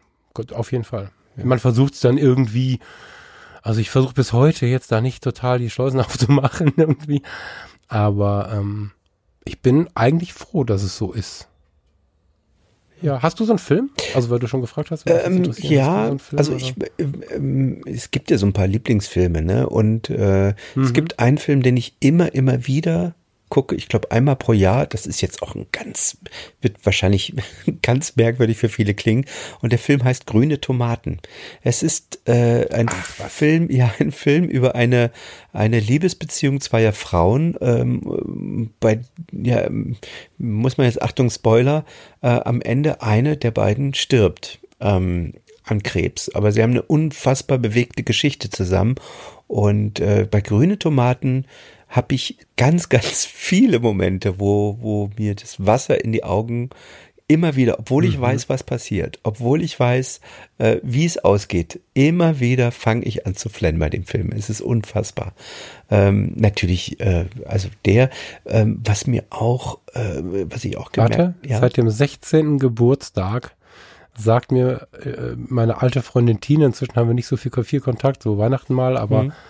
Die gute Tine sagt mir, seitdem wir beide 16 geworden sind, da war sie nämlich im Kino, oder Mhm. 17, junge Jahre, du musst dir grüne Tomaten angucken, wollte ihn fünfmal mit mir sehen, ich habe es irgendwie nie geschafft und habe ihn bis heute nicht gesehen, Steffen, aber je, ja, aber jetzt muss ich ihn gucken. Anschau. Also der Film ver verfolgt mich mein Leben lang. Jetzt habe ich den aber gespoilert. Ähm, Jetzt bin, ja, jetzt bin ich gesperrt, ist egal, jetzt bin ich gespannt. Aber du wolltest weiter, entschuldige, ich musste das eben erzählen. Nee, aber es gibt natürlich äh, ähm, ähm, so ein paar Filme, wo ich mich erinnere, wo ich mich kaum eingekriegt habe. Äh, Schindlers Liste natürlich, da habe ich mich damals Absolut. auch ja. nicht eingekriegt, als die, als die Leute die äh, die Steine ähm, aufs Grab legen, also gerade auf der letzten, also Ja. zwischendurch natürlich auch immer. Ähm, also Schindlers Liste, da, da also Wahnsinn. Ähm, ähm, aber ich habe auch gemerkt, dass ich immer offener wäre, werde für Filme, die jenseits dessen liegen, was man, vielleicht werde ich auch älter, ich weiß, natürlich werde ich älter, ähm, aber ähm, Indochin zum Beispiel, eine, eine Verfilmung von 1992 über, ähm, ja, über, es geht um Vietnam, es geht ähm, ums alte Indochina, ähm, ist auch so ein Film, bei dem ich aus der Erinnerung, den habe ich letztes Jahr, glaube ich, das letzte Mal gesehen, ähm, auch jedes Mal irgendwie ganz schwer atmen musste. Den kenne ich gar nicht. Hab ich Ja. mal, ich schreibe die mal mit auf, die kommen mal Ja, Show, Indochina hat diese Filme. natürlich auch viel, viel damit zu tun. Äh, da sind, da müsste man auch wieder zu viel spoilern, aber ein Soldat äh, flüchtet ein, äh, mit, mit einer Vietnamesin in die Halong Bay und ähm, ich habe ja meine, meine Frau, meine jetzige Frau in Halong Bay kennengelernt und die beiden liegen eng umschlungen auf einem kleinen Segelboot äh, in der Halong Bay und äh, haben sich nach langer Zeit äh, wieder getroffen und so ähnlich war es ja bei äh, Caroline und mir auch. Und ähm, ja, das sind so ein paar Parallelen, wo ich auch denke, dass das wahnsinnig, äh, na, ähnlich wie bei, ich habe bei Harry Potter nicht geweint, aber das hat ja natürlich immer was damit zu tun, was in einem, was, was, was man selber im Leben irgendwie äh, erlebt hat und ja, welches, äh, welcher kleine Baustein da gerade getriggert wird, ne? Harry Potter war ja, Verzeihung, Harry Potter war ja ein ganz klassischer Trigger. Also ich, ich habe immer schon das Problem gehabt, dass die, wenn sie denn gegangen sind, mir jetzt nicht leid getan haben, klingt komisch, weil wir wollen alle weiterleben, so meine ich es nicht. Aber richtig schmerzhaft war es für mich, äh, die anzusehen, die geblieben sind. Hm. Also wenn du, wenn du in so eine Wohnung reinkommst und ähm, da stehen ja Fotos rum und so weiter und äh, oft ist der oder die, die da liegt, auf den Fotos auch drauf. Und hm. du kriegst ja in Sekunden so unglaublich viel Intimes von so einer Familie oder so einer Beziehung mit das war das, was mir mal wehgetan hat. Und, und daraus kam halt dann dieser Trigger. Harry Potter an sich hat mich, nee, ich habe die, glaube ich, alle gesehen, aber kann sie nicht mal mehr nacherzählen. Also ich finde es cool, mhm. aber cool beschreibt es irgendwie auch schon. Also es ist jetzt nichts, was mich irgendwie in die Tiefe zieht oder so. Jetzt, jetzt triggerst du gerade noch mal was anderes bei mir an, ähm, was mich mhm. wahnsinnig interessieren würde. Ähm, hast du Angst vorm Tod? Ich komme drauf, äh, ich schlag mal einen kleinen Bogen. Mein Lieblingsbuch, was ich immer im Kreis lese, ist natürlich ähm, äh, John Streletti, ähm, die, ähm, das Café am Rande der Welt. Und äh, da wird genau die Frage gestellt, Angst, hast du Angst vor dem Tod? Du hast jetzt so viel gesehen, ähm, so viele Leute, hast du eben schon erzählt, äh, sterben sehen. Hast du selbst Angst hm. vor dem Tod? Das ist ein bisschen mit dem Glauben. Ähm, ich hätte gern keine Angst vor dem Tod. Mhm. Ich, ähm, das ist eins meiner Ziele, mich da weiter mit zu beschäftigen. Also das habe so ein paar Dinge, die ich einfach mal weiter treibe und das gehört dazu. Was mich beruhigt ist, dass die meisten Menschen, und wenn es nur wenige Sekunden vorher war, scheinbar ihren Frieden gefunden haben. Also es gab nur zwei, drei Situationen, die mag ich jetzt nicht beschreiben, auch zum Schutz einfach. Ähm, wo ich den Kampf bis zum letzten, bis zur letzten Sekunde gesehen habe. Ansonsten habe ich viel beobachtet, dass irgendwann so ein gewisser Frieden einzukehren scheint, bevor es denn tatsächlich passiert, weil ja sowieso dann die Funktionen ausfallen. Mhm. Das beruhigt mich ein bisschen. Ähm, ich habe, glaube ich, nicht direkt eine Angst vorm Tod. Mm, ich möchte aber noch nicht gehen. Mhm. Also ich, ähm, ich habe im mit 29 dann mit der Krebsdiagnose, die von Knall auf Fall kam, plötzlich nicht gewusst, kann ich den nächsten Geburtstag noch feiern und habe dann durch einen doofen Zufall um Feiertage und eine, ein schlechtes Labormanagement vier Tage auf die Ergebnisse der Proben gewartet. Also nach der Operation war nur klar, ich hatte Krebs, man wusste nicht genau welche Form, man wusste nicht genau wie weit und das MRT war auch kaputt, so dass ich erst nach vier Tagen die Ergebnisse aus dem Labor bekam, als auch die Ergebnisse, ähm, habe ich jetzt Metastasen oder nicht. Was war das für ein Krebs? Und in diesen vier Tagen, ich hatte Hodenkrebs, mhm. so spreche ich, ist kein Thema, spreche ich ganz offen drüber, wusste damals in der Klinik auch jeder. Und der hat aber hochmetastasiert Richtung Niere mhm. und so quer durch den Bauchraum und so ähm, eigentlich eine, eine, eine, eine Krebsart, die ganz gut in den Griff zu bekommen ist. Von der hatte ich aber den, den härtesten und hatte halt diese dämlichen Metastasen schon. die Lymphbahn hoch Richtung Niere. Man wusste nicht genau, wie weit die gehen und so. Und ähm, gerade in dieser Übergangszeit, bevor dann klar war, das ist jetzt, das ist nicht schön und das wird auch nicht schön, weil wenn du dann den ganzen äh, Magen, Darm und Thorax bestrahlt bekommst, dann übergibst du dich halt auch acht Wochen am Stück. Aber das kriegen wir hin. Hm. Aber in den vier Tagen war es nicht klar. Und dann hat mir mein Bettnachbar, sensibel wie er war, der äh, eine andere Erkrankung hatte, auch noch das Buch geschenkt, äh, wie, wie, hieß das noch, vom Schlingensief. So schön wie im, ja. so schön wie hier kann es im Himmel gar nicht sein oder so, was er mhm. geschrieben hat, während ja, er Lungenkrebs hatte.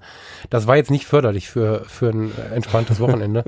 da lag ich also in meinem Krankenbett und habe viel über den Tod nachgedacht und mhm.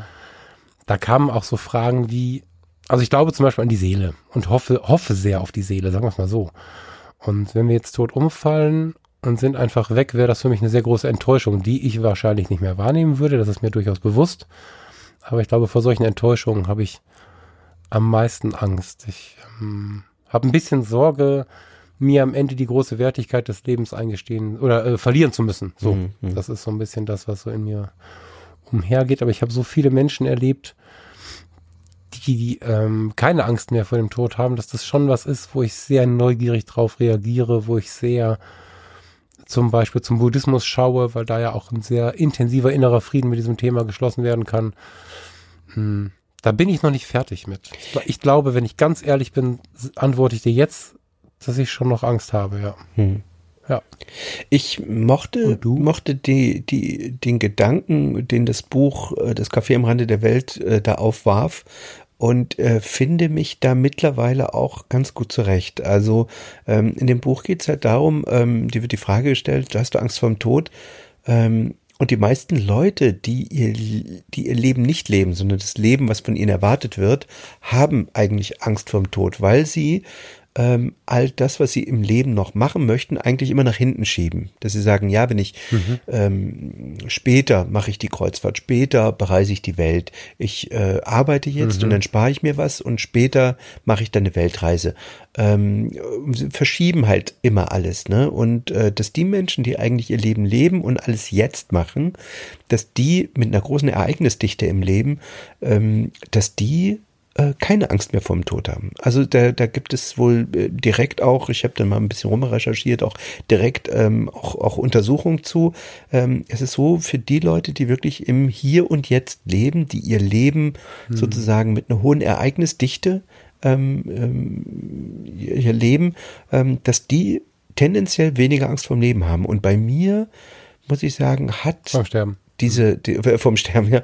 Bei mir hat diese Angst auch in den letzten Jahren, seitdem ich so intensiv lebe, zunehmend abgenommen. Also ich habe keine, bei mir überhaupt keine, also ich habe keine Angst, wenn ich jetzt, äh, wenn das Haus zusammenfällt, ich liege drunter ähm, und ich hätte noch eine Sekunde oder zwei oder drei, ähm, ich würde nicht, ich wäre jetzt nicht traurig, oh Mist, ich wollte noch das und das und das machen. Also ich habe, glaube ich, wirklich mhm. alles, alles für mich irgendwie gemacht, was ich machen wollte und alles, was jetzt noch kommt, ist für mich so ein bisschen die Piemont-Kirsche. Also ich habe ähm, die Liebe meines Lebens gefunden. Ich habe zwei wundervolle Kinder. Ich habe den den geilsten Beruf, der mir wahnsinnig viel Spaß macht. Ähm, ich war jetzt eine Woche in Portugal, habe Mode auf einem Schloss fotografiert. Davor habe ich Politikreportagen gemacht, die beiden, äh, dass ich das beides unter einen Hut kriege, äh, dass ich Kunden habe, die ich beide äh, quasi so unterschiedlich diese diese Branchen sind, äh,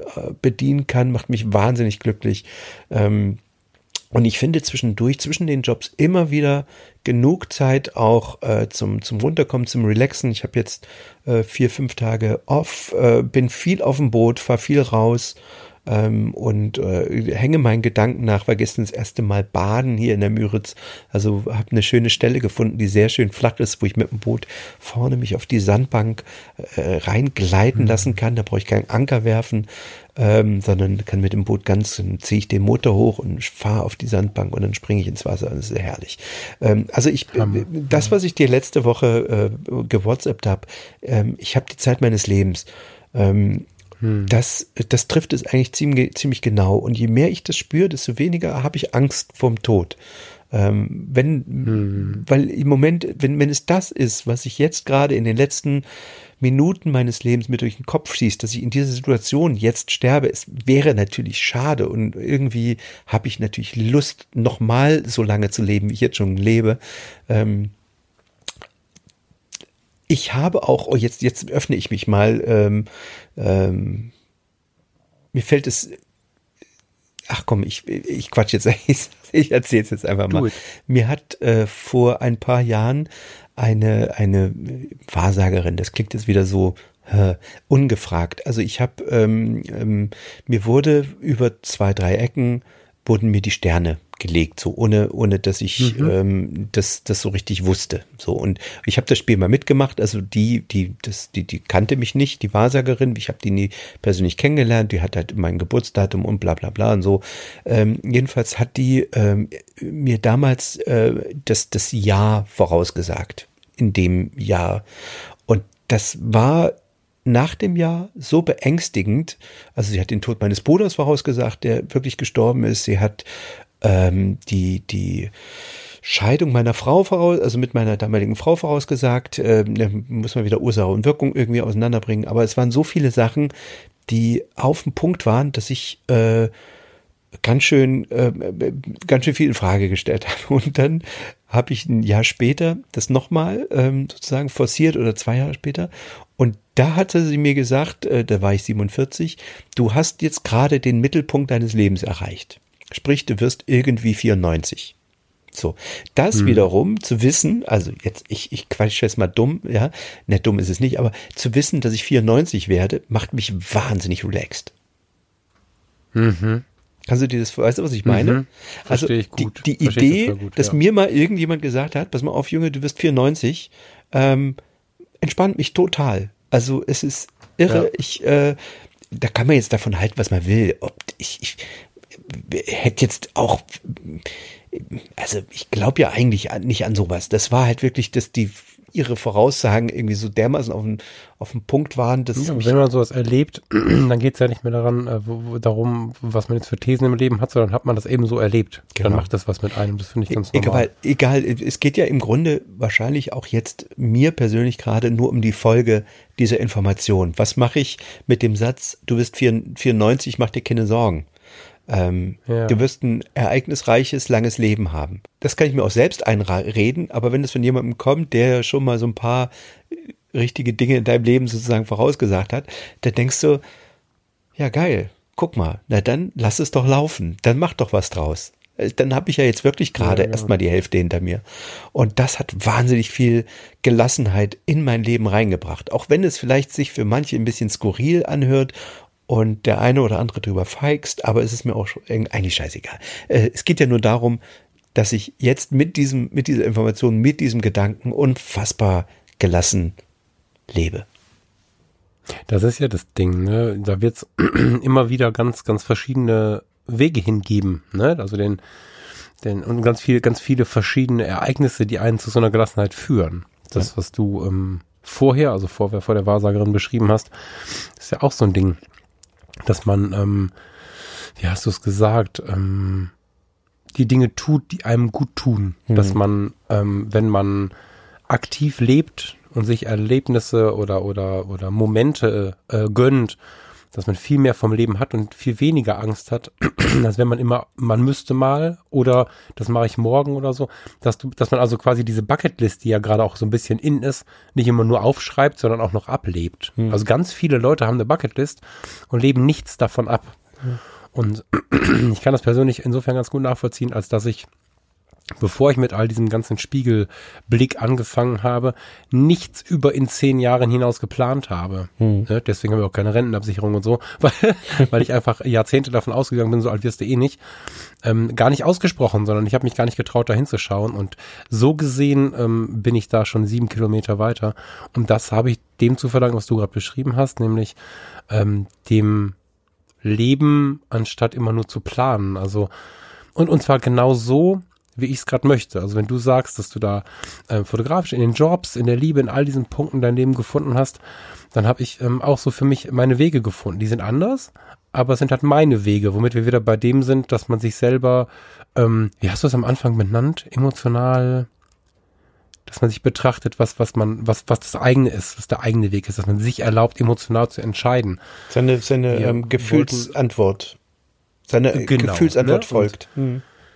Genau, und dann, und, und, und die eigene, das kann man auch als Paar machen, wenn man gut genug miteinander funktioniert, das klingt gemein. Aber du weißt, glaube ich, was ich meine. Also mhm. wenn du, wenn du als Paar gut miteinander über solche Dinge sprechen kannst, dann ist es durchaus möglich, auch eine Paarebene in dem Bereich zu haben. Und ähm, ich kann jetzt zum Beispiel berichten, dass es unglaublich befreiend war. Wir hätten dringend, dringend, dringend, dringend ein neues Auto gebraucht. Mhm. Und haben aber Anfang des Jahres die komplette Kohle in eine fette Reise gesteckt, mhm. die uns wirklich bewegt hat. Mhm. Es gab unfassbar viele Diskussionen darum in Familie- und Freundeskreis, also harte Diskussionen nicht, weil äh, man, man, ich sag mal, man hat uns äh, vorsichtig Kritik hingelegt, so. Ähm, weil es halt nicht vernünftig ist, das rostige Auto aus den 90ern weiterzufahren, um dann so eine fette Reise zu machen. Das war so eine Kritik dabei und ähm, auch um, um Art der Reise und wo wollt ihr hin? Also die Leute denken ja immer gerne mit einem für einen und so, aber genau, dass das uns weder verletzt noch gelenkt hat, sondern wir äh, zurückgekommen sind und den gleichen Leuten, die die Kritik angeführt haben, mit Freude davon erzählt haben. Das ist so unfassbar wertvoll und ähm, das ist für ganz viele Menschen nicht denkbar. Und ich kann jedem versprechen, wenn er sich solche Kleinigkeiten erlaubt, auch wenn das jetzt wieder was ist, was jeder für sich umsetzen muss auf seine Situation, aber es ist so schön, sich das zu erlauben, was einen glücklich macht. Ja, gerade beim Reisen ist es ja diese, leben, ne? diese Erlebnisse, die du da hast, die kannst du dir eigentlich nicht kaufen. Ne? Also ein nee, Auto ist, nee, nee, ist Schrott irgendwann, aber diese Erlebnisse, die hast du dein Leben lang. Ne? Und äh, genau. das, das, äh, das, das machen sich viele eigentlich gar nicht bewusst. Ich habe vor ein paar Jahren, als, als, äh, muss jetzt zwei Jahre her sein, ähm, als wir wieder hier in Mecklenburg waren, ähm, da haben wir, ich bin immer ganz, äh, du hast ja vorhin gesagt, ihr macht keine Pläne, so richtig Pläne sind es auch nicht, aber wir spinnen gerne rum. Also so, ähm, mhm. wenn ich dir jetzt irgendwas ganz Verrücktes sage und sag dir, ähm, hm, ich würde gerne mal also ist jetzt spontane Idee, ich würde gern mal ein Jahr auf Spitzbergen verbringen und mal sehen, hm. wie die Leute da leben auf Spitzbergen, äh, wo es ja dann wirklich sechs, sieben Monate komplett dunkel ist und dann mal so für drei, vier Monate hell. So. Und, und mit dieser Idee, da kommt eine Idee zum anderen und, und in drei, vier Jahren plötzlich lebst du dieses eine Jahr in Spitzbergen. So ähnlich war es hier mit, ja. mit Mecklenburg. Wir haben wir waren hier, wir waren auf dem Boot und ich habe irgendwann den Satz gesagt, aus, aus Dafke eigentlich nur, äh, ach komm, lass uns doch, lass uns doch herziehen ähm, und ein Boot kaufen und dann nehmen wir uns ein Haus am See und dann lief auch noch äh, Peter Fox mit Haus am See gerade im Radio mhm. und ähm, dann können, dann kann ich morgens in mein Boot und dann fahre ich mit dem Boot zu, in dein Restaurant rüber. Du hast nämlich dein kleines, schnuckliges, süßes Restaurant und ähm, dann empfängst du mich mit einem Glas Wein und dann setzen wir abends noch zusammen und dann essen wir was und dann kann ich mit dem Boot wieder nach Hause fahren und du kommst dann hinterher. Und verrückterweise, zwei, drei Jahre später, also so abenteuerlich, wie das damals klang, genauso ist es jetzt, es ist jetzt gekommen. Hm. Also ähm, ja. ich glaube, dass, dass ich bin mir ziemlich sicher, dass, dass, dass, dass wir zumindest in Deutschland äh, so frei sind, wie wir uns das nicht vorstellen können. Jeder von uns hat die Freiheit, Dinge zu tun. Natürlich ähm, gibt es Verantwortung. Natürlich ähm, sollte man bei allem, was man tut, immer schauen, ähm, dass man ähm, es gibt immer diese, diese wunderbare Regel, so oder besser zum Wohle aller. Also egal, was du tust, mach es so oder besser zum Wohle aller. Also schau nicht, dass dein, dein, dein direktes Umfeld darunter leiden muss, großartig leiden muss, mhm. ja, sondern mach Absolut. immer alles nur so oder besser zum Wohle aller. Ähm, und das ist eigentlich meine Regel, nach der ich immer, also meine Direktive sozusagen, wenn ich Veränderungen einleite, wenn ich sage, okay, ähm, damals die Trennung von meiner, von meiner Ex-Frau, ähm, wie kriegen wir das hin, dass wir hinterher beide glücklicher sind als vorher? So. Und mhm. ähm, das hat unfassbar, also eine, eine, diesen, diesen Satz zu sagen und zu sagen, pass mal auf, ähm, wir wollen uns nicht streiten, wir werden uns nicht streiten und wir werden alles so regeln, ähm, dass, dass niemand von uns beiden hinterher unglücklicher ist. So. Und das haben wir hingekriegt. Also wir sind, äh, wir haben beide, ich habe das im letzten Podcast, glaube ich, schon mal angedeutet, wir haben ein wunderbares Verhältnis und ähm, mhm. uns beiden geht es jetzt besser als vorher, auch unseren Kindern. Ich habe mit meiner Tochter, die war jetzt gerade, die beide waren jetzt gerade mal wieder eine Woche bei mir, ähm, drüber gesprochen, wie für sie die Situation ist. Und sie war, sie meinte, es ist so schön, äh, euch zu sehen, wie, wie, wie glücklich ihr seid und ihr streitet euch nicht. Und ähm, ich habe diese beiden, da beiden Optionen, einmal in, in, in, in der Nordheide und hier bei dir auf dem Boot äh, jederzeit irgendwie mit dir aufs Wasser zu können, rumzufahren und äh, an der Möhre zu sein. Und äh, für sie ist es, äh, sie hat es so schön formuliert, ich habe jetzt zwei Zuhauses ne? Und nicht nur eins. Mhm. Und äh, ich ja. fand, ich fand das eine sehr weisen, sehr weisen Satz. Irgendwie von dieser kleinen. Ich glaube auch, dass, genau, Zwölfjährigen. Das beschreibt ja auch genau eines. Ich glaube, du beschreibst gerade, habe jetzt aber auch eine kleine Gänsehaut, deswegen, du beschreibst gerade eine sehr große, hm, beschreibst gerade ein Thema, was vielen Leuten unfassbar viel Sorgen macht, unfassbar viel Angst macht. Die Veränderung gerade in Familie und Ehe und, und wenn Kinder da sind und so ist ja was, was ganz, ganz, ganz oft unglücklich macht. Also, dass man es halt nicht tut, sich nicht traut, was auch immer. Und ich möchte jetzt nicht dafür sprechen, dass ich jetzt plötzlich alle trennen soll. Nicht falsch verstehen. Ne? Aber ich kenne so viele unglückliche Ehen. Das ist fast erschreckend, dass ich so sage, gerade mhm. stelle ich fest. Ich mhm. kenne so viele unglückliche Ehen. Was ein Satz. Mm.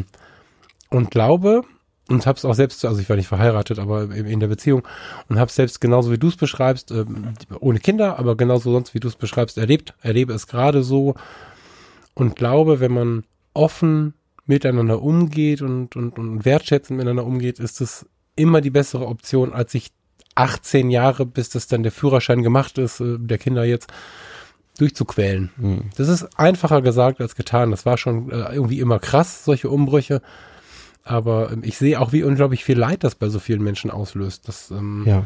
das tut mir wirklich weh. Vor allen Dingen, weil ich jetzt sehr entspannt damit bin und sehr glücklich damit lebe, genau wie du es beschreibst. Ne? Und ähm, da tut es mir immer wirklich immer weh, wenn ich dann Menschen treffe, die in so einem Käfig sitzen. Ja. Nicht, weil der andere unbedingt ihn sie einsperrt, das aber im Großen und Ganzen passt das Wort Käfig sehr oft da rein, wenn man sich da nicht traut. Und ich meine, eine Menge Leute haben ja Christina, also meine, meine Ex-Frau und mich erlebt und, und fanden uns immer das, das Paar vor dem Herrn und haben gesagt, oh, ihr zwei und so. Ähm, wir waren ein geiles Team. Wir waren, wir sind beide, äh, glaube ich, funktionieren in einem Unternehmen wahnsinnig gut. Ähm, wir waren aber mhm. kein Liebespaar schon lange nicht mehr. Und äh, wir mhm. haben uns quasi, wenn wir nicht, also wenn wir arbeitsfern waren, ne, wenn wir privat waren, konnten wir nicht mehr viel miteinander anfangen. Also wir waren, wir haben uns eher, eher wirklich, wir sind nicht mehr gut miteinander umgegangen. So. Und ähm, dann stellst du dich natürlich die Frage irgendwann, äh, was ist denn schlimmer, zusammen zu bleiben oder alles hinzuwerfen? Und ähm, ich hatte damals auch, äh, das war so eine, ich muss sagen, eine oder die schwierigste Entscheidung meines Lebens. Ähm, eine Frau mit, mit, mit zwei wundervollen Kindern, die, die meine Kinder sind, ähm, mich von denen zu trennen und ähm, was Neues anzufangen und ähm, das diese Trennung auch noch so irgendwie hinzukriegen, dass das ist nicht so, also dass man das irgendwie ähm, abfängt, abpudert, also weißt du, irgendwie so ein, so ein irgendwas mhm. schafft, dass das Ganze nicht schmerzvoll wird. Und, und äh, Christine hat da unfassbar viel auch dran gearbeitet. Ähm, und äh, hat so wahnsinnig weise Entscheidungen plötzlich getroffen, die ich ihr auch ehrlicherweise nicht zugetraut habe. Ich habe versucht natürlich irgendwie auf derselben Ebene zu antworten immer, ne? Und das hat dazu geführt, dass unsere komplette Trennung einfach sehr, sehr, sehr erwachsen war und sehr, ähm, ich muss sagen, wirklich ähm, jetzt im Nachhinein äh, für uns beide eine unglaublich, ähm, ja, eine, eine positive Wende im Leben. Ja, analog zu unserem anfänglichen schon, das Scheitern und der Moment des Schmerzes wieder, wieder im Nachhinein dann zeigt, dass es dann doch ein guter neuer Anfang war. Genau, und es gibt so viele, du hast es eben schon beschrieben, so viele Leute, die in unglücklichen Ehen hängen, ähm, weil sie glauben, da nicht mehr rauszukönnen. Ähm, es ist auch, auch äh, die dann sagen, ah, jetzt sind wir schon so lange zusammen oder ich bin ja jetzt schon 50 oder ich bin ja 60, da trennt man sich nicht mehr. Ey, Alter, das sind 10, 20, 30, 40 Jahre, die du noch hast. Also, das ist so, so unfassbar lange. Selbst ein Jahr ist lang, wenn du das intensiv lebst. Da werden wir sicherlich auch nochmal in, der, in, der nächsten, in den nächsten Folgen drüber reden, über die gefühlte Zeit und die echte Zeit. Ähm, gefühlt, Absolut. wenn du viel erlebst, läuft das Leben einfach viel, viel langsamer. Ich habe äh, das Gefühl, meine letzten ach, Facebook zeigt eben ja immer hier, äh, guck mal, was vor acht Jahren passiert ja. ist und so. Und da habe ja. ich manchmal das Gefühl, Alter, das müsste doch 20 Jahre her sein.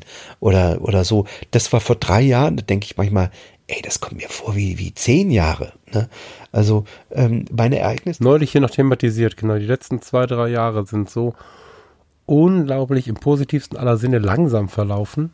Ja. Ähm, intensiv, ne? Also wenn du halt nicht ständig auf, auf Autopilot mit Verdrängungsanteil so durch die Gegend rennst, sondern der Autopilot ausgeht, weil du einfach viel mehr wahrnimmst und wieder irgendwie so, so, so einzelne, beinahe deine, jeden Schritt wahrnimmst und, mhm. und, und die Welt wieder so ein bisschen, oh je, wie sie aus den Augen eines Kindes betrachtest, weil es so viel Neues gibt wieder Neues gibt und so. Das hm, kann ich gut nachvollziehen, geht mir genauso. Ja, das hat vor allem damit zu tun, dass das Gehirn immer wiederkehrende Ereignisse zu einem Ereignis zusammenfügt. Also du hast, ähm, mhm, genau. wenn du, wenn du dich mal erinnerst, die ersten 18 Jahre deines Lebens, die hören ja nicht auf. Das ist ja Ewigkeiten. Ne? Also wenn du dann bis zum 18. Lebensjahr hast ja das Gefühl, das ist eine wahnsinnig lange Zeit. Und die zweiten 18 Jahre, da wachst du auf und denkst, Alter, ich bin 36. Wo sind denn die, die, die letzten 18 Jahre hin? Ne? Und, ähm, Aber das, seit der 36 ist bei mir ja, wirklich viel Zeit. Es ist immer ist genau, der, der mhm. Punkt der Midlife Crisis so ein bisschen, der, der angehenden, mhm. wo man, wo man sagt, okay, nee, das war's nicht. Ich lebe jetzt intensiv und ich genieße das, weil man nicht mehr jagt und nicht mehr getrieben wird, sondern anfängt, mhm. der eine früher, der andere später, das Glück kein, das Glück kein Ereignis ist, sondern eine mentale Konditionierung.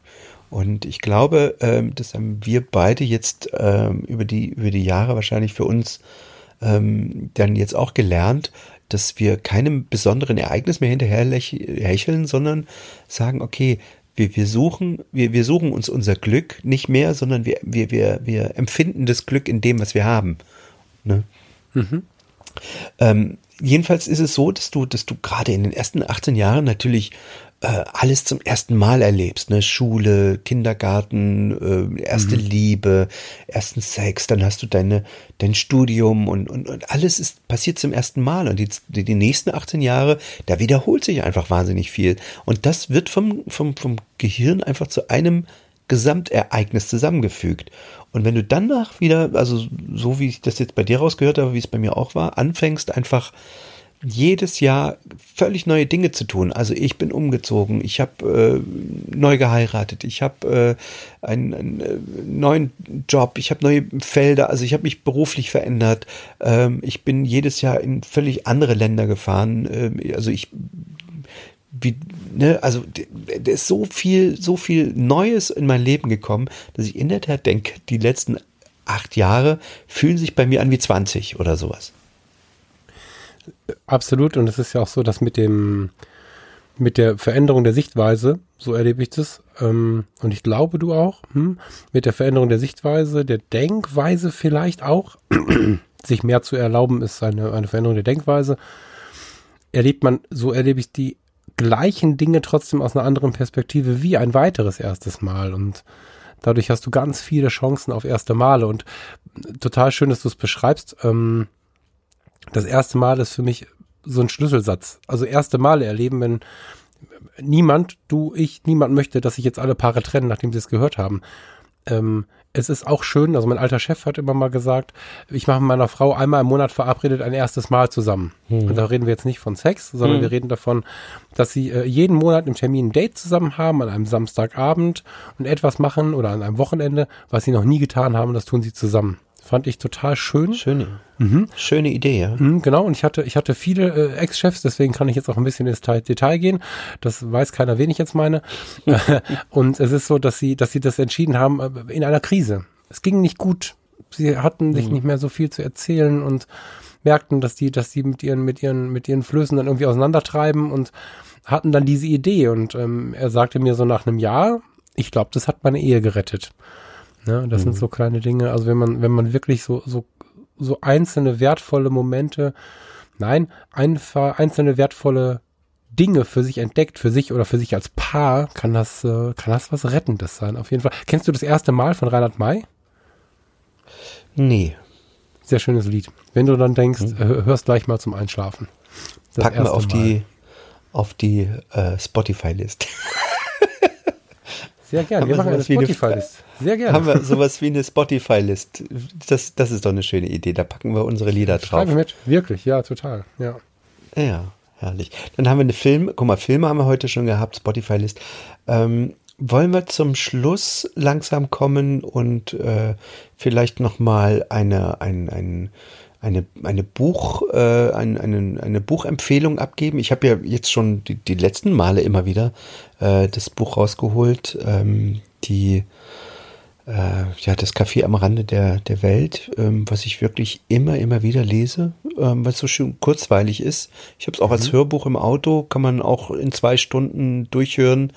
Mhm. Ähm, es ist, äh, ich sag mal, Persönlichkeitsentwicklung für äh, für, also ich sag mal so, äh, wenn du das hörst, dann fährst du, baust du keinen Unfall, weil es ist auf der einen Seite beschäftigt, beschäftigt es sich, äh, dich, aber du, äh, es geht auch nicht so kompliziert rein, dass man, dass man vor lauter Denken auf einmal nicht mehr den Verkehr, auf den Verkehr achtet.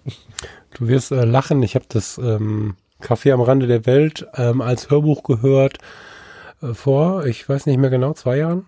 Da bin ich ähm, aus dem Heidestudio nach Hause gefahren. Ach. Also, Tatsächlich, tats der Thomas ist geflogen. Ähm, mhm. Für den, der es nicht drin ist, äh, der Thomas ist mein Podcast-Partner aus dem Fotologen-Podcast. Wir waren zusammen beim Steffen und äh, nachdem wir äh, bei dir waren, bin ich halt alleine nach Hause gefahren und habe das Hörbuch gehört. Hm, das weiß ich noch. Fürchterliches Wetter irgendwie auf der Autobahn. Und äh, das ist, das hat mich bewegt, muss ich sagen. Das ist ein schönes Buch. Ich du hast damals schon gesagt, dass du es öfter liest oder hörst.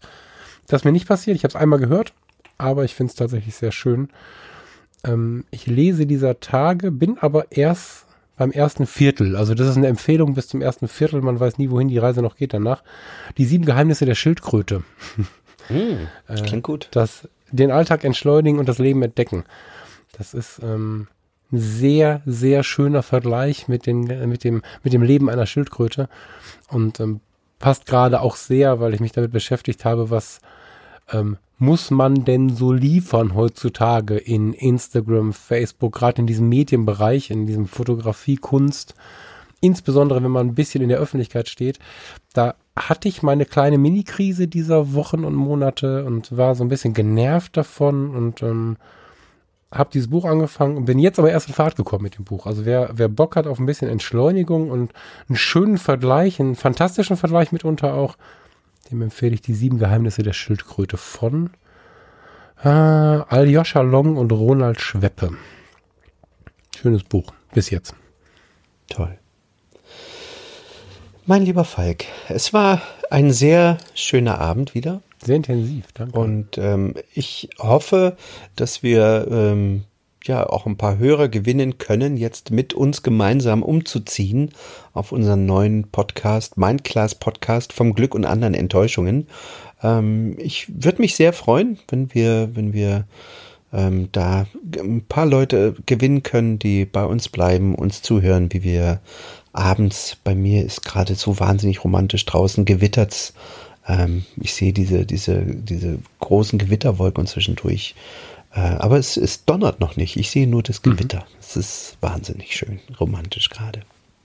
Ja, schau mal, was ein gutes Gespräch und die Macht der Natur so ausrichten kann. und ich freue mich total drauf, noch oft in solche Stimmung zu kommen. Ich möchte eine kurze Bitte loswerden, denn der Start von dem neuen Podcast ist heute ganz schön tricky.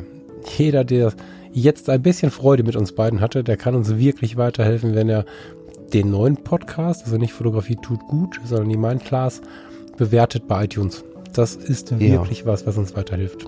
Ein Riesendank für jeden Einzelnen. Wir lesen die Bewertung natürlich auch. Also es ist auch so ein bisschen eine kleine Message an Steffen und oder mich. Und das würde uns freuen. Hast du noch was in deinem Wein, Steffen? Äh, ich wollte gerade sagen, ich werde jetzt dieses am Fenster stehen, diesen, diesem Gewitter noch zusehen und die, die Scheurebe zu Ende trinken. Mir reicht auch ein Glas am Abend. Also ich mag äh, dieses Gefühl, nicht betrunken zu sein. Ich bin auch mhm. ehrlicherweise sehr, sehr, sehr, sehr selten mal so, dass ich, dass, dass, dass, dass ich lalle. Das habe ich, glaube ich, vielleicht mal einmal in zehn Jahren. Ähm, mhm. Im Gegenteil, ich mag es eigentlich, wenn es so ein bisschen die, die Adern öffnet und die, die Gedanken öffnet, aber äh, also ein Glas, vielleicht auch zwei, aber dann ist es auch Schluss. Ähm, ja, erzählt euren Freunden davon, wenn es euch gefallen hat. Äh, der Falk hat es eben gesagt, bewertet es, würden wir uns natürlich freuen. Abonniert es natürlich und äh, schreibt uns. Steffen, dir einen wundervollen Abend. Wir telefonieren noch kurz zu Ende und euch, liebe Hörer, vielen Dank, dass ihr bis jetzt zugehört habt. Ich freue mich aufs nächste Mal. Ich mich auch. Tschüss. Ciao, ciao.